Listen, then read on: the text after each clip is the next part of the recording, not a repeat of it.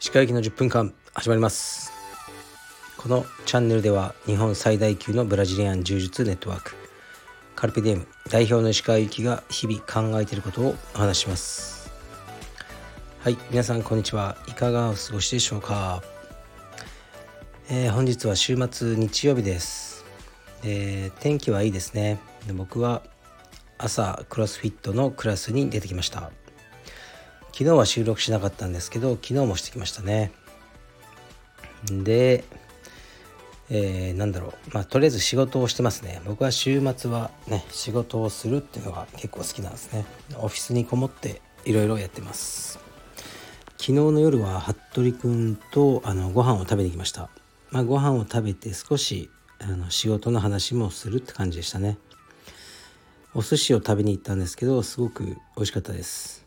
で服部君に僕がもう使わなくなっているスノーボードやブーツなどをあのー、ね貸してきました。彼も今月スノボに行くらしいです。逆エッジに気をつけて頑張ってほしいと思います。じゃあレターに来ますかね。はい。おおおちょっとね前のやつですけど読みますね。石川先生こんにちは。義理の父母とのこれからの関係で悩んでいます。義理の父母は埼玉県に住んでおり未だ2人で生活は問題なくできるのですが80歳近くになり近くに住んでほしい。これからのお金のことが心配だ。と私に支援を求める素振りを見せています。ちなみに私は妻子供2人と東京に住んでいます。2世帯住宅を東京に建てるような金銭的余裕もありません。あまり言いたくないのですが支援を求めてくるその姿勢に少し情けなさネガティブな感情を持ち始めています。ちなみに私の実の母親は東京で一人で生活しています。どのような気持ちで義理の父母に接していけばよいでしょうか。可能な範囲でアドバイスをいただけましたら幸いです。これからも石川先生のラジオを楽しみにしています。はいありがとうございます。これはもう僕ら世代がね直面している問題ですねこういう人が多いんじゃないでしょうかで僕の状況からまず説明しますね。でうちのね僕の両親は福岡に住んでて、まあ、とりあえずまだ元気です。でうちの妻のご両親、ね、お父様は昨年亡くなってしまいました。でお母様が1人、ね、僕から見た義理の母ですね、まあ、1人で江東区に住んでたんですが、もう似たような感じですね。あの寂しいと一緒に暮らしたいというもうすごいアピールがあってまあ僕はまあぶっちゃけね一緒に住んでいいことはあまりないですよね。まあ他人じゃないですか義理の母。だから全然「やった!」みたいな、ね「義理の母と暮らせんぞ!」おっすみたいなのはもちろんないですね。ああ、面倒だな、ストレスだなって感じですね。でも、まあ、仕方ないんで、ねいや、あなた一人で暮らしなさいって言えないじゃないですか。もそこは、うん、なんかチョイスがないっていう感じですかね。だから、一緒に暮らすことになり、その家をリフォーム、今してるんです、まさに。で、まあ、すごく小さな家なんですけど、まあね土地はあるんでねラッキーっちゃラッキーじゃないですか。僕から僕にしても。ね。だからそこの家を今リフォームしてるっていうところででそのお母さんは住む場所がないからリフォーム中。今は僕がね住んでる家族と西麻布のマンションに来てます。うん。でこれもねなかなかもう狭くてストレスですね。で夏にはリフォームは終わるんです。で僕らが引っ越すのは来年なんですけどリフォーム終わるから夏にあのね夏になったらもうどうぞ、ね、その一人で、ね、その新しい家に住んでくださいってまあまあまあ言いたいけど多分ならないですね。多分居座ります彼女は。はい。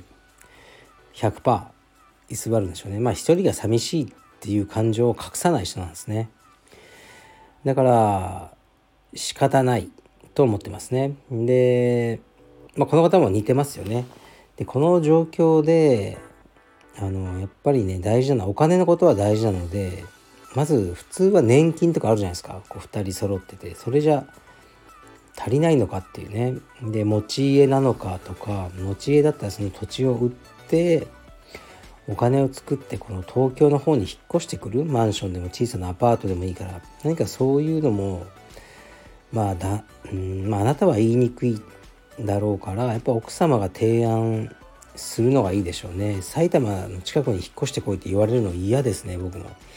職場とかめっちゃ遠くなるし子供の学校とか変わっちゃうじゃないですか。それはできない。でまあ言葉悪いけど一緒に住みたいんならもうあなたたちがこう動いてくれ。ってていうことをまあオブラートに包んで奥様に伝えるしかないんじゃないかなと思いますね。僕から埼玉に行くとかはもうないですね。よほどのそのっぴきならない状況がない限り。でまあ近くに来てもらうというのがいいんでしょうね。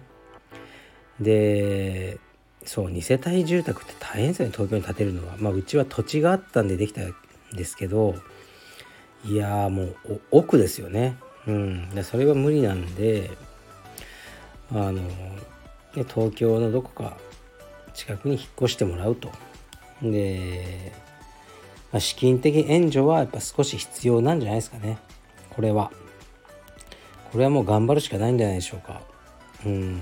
僕もしてますよ仕送り。実家の両親にも。でまた同じ額をそのね義理の母にも、まあ、ここここでやっぱ差はつけられないんで、ね、同じ額をしてるっていう感じなんですよね。ででもねもう仕方ないじゃないですか。年老いた、ね、その義理の母父母をこうね見捨てるというかうんそれもやっぱ良くないしそういうのはやっぱ自分に返ってくると思うんですね。自分の子供とかも見てるわけだから。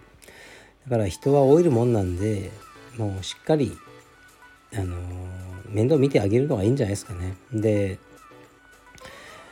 やっぱ楽しみを見つけることじゃないですか。僕はですね今のところその義理の母の楽しいところはあんまないんですけどあの例えば何だろうな。やっぱ子供とかねあのは好きなんでおばあちゃんのこと。でねおばあちゃんに預けて、うん、まだそんなことやったことないですけどね。妻と2人で食事に行くとか。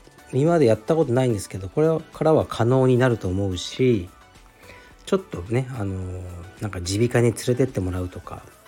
なんだかんだあのメリットもあると思うんで近くに住んでたら。何かそのメリットを探しましょう。それでねやっぱりこううん自分の義理の父母であってもやっぱ家族なのでないがしろにはできないのでまあそれは人生で仕方ないですよね。自分も育ててもらってであのね自分が大人になっていろいろやってで年老いたあの自分の家族の面倒を見るっていうのは、まあ、僕は自分の人生の中にもう入ってますね。その人生の中の起きうるであろうってことに。うんまあ、それによってね長期的な旅行とか行けなくなっちゃうじゃないですかあの介護とか始まったら。ね、とかそれも全部覚悟してます。それが人生だと思います。うん、だからできることはねできるうちにやっとこうと思っててまあ長期の旅行とかももうあと数年ぐらいしか行けないんだろうなって覚悟はあります。で行けなくなった時にねもう今はそういうねフェーズではなくなったけど今までいろいろ行けてよかったねってあのー、思うんだろうなっていうふうに今のうちから予想してます。はい。うーんだからねこれでも私たちはね絶対にあの、ね、一人で暮らすって言ってその体とか悪くなってるのにこう全く言うこと聞かないあの父母も大変ですよ。もう一人暮らしできる状況じゃないのに無理やり車乗っちゃうとかいますよね。うん、そっちはそっちで大変でからこうある意味可愛いですよね。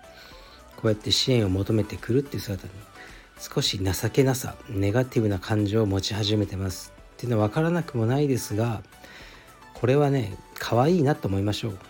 ね、あなたが支援うんねする支援すあのしてくれってこう頼めるというか頼りにされてるってことですよね。うん、そういうふうに思って年長者の人に頼りにされるってことはいいことだと思います。はいどうでしょうか昨日のあのね池袋のラブホの話からは相当トーンが変わりましたがたまには真面目に語りたいと思ってます。ねこれから出てくる介護問題うーんいろいろありますね。まあ、僕自身で言うと、まあ、僕は一人で 一人か、まあ、奥さんと二人か分かんないですけど、まあ、老人ホームみたいなところに、あのー、入って多分余生を過ごすんだろうなと思いますね。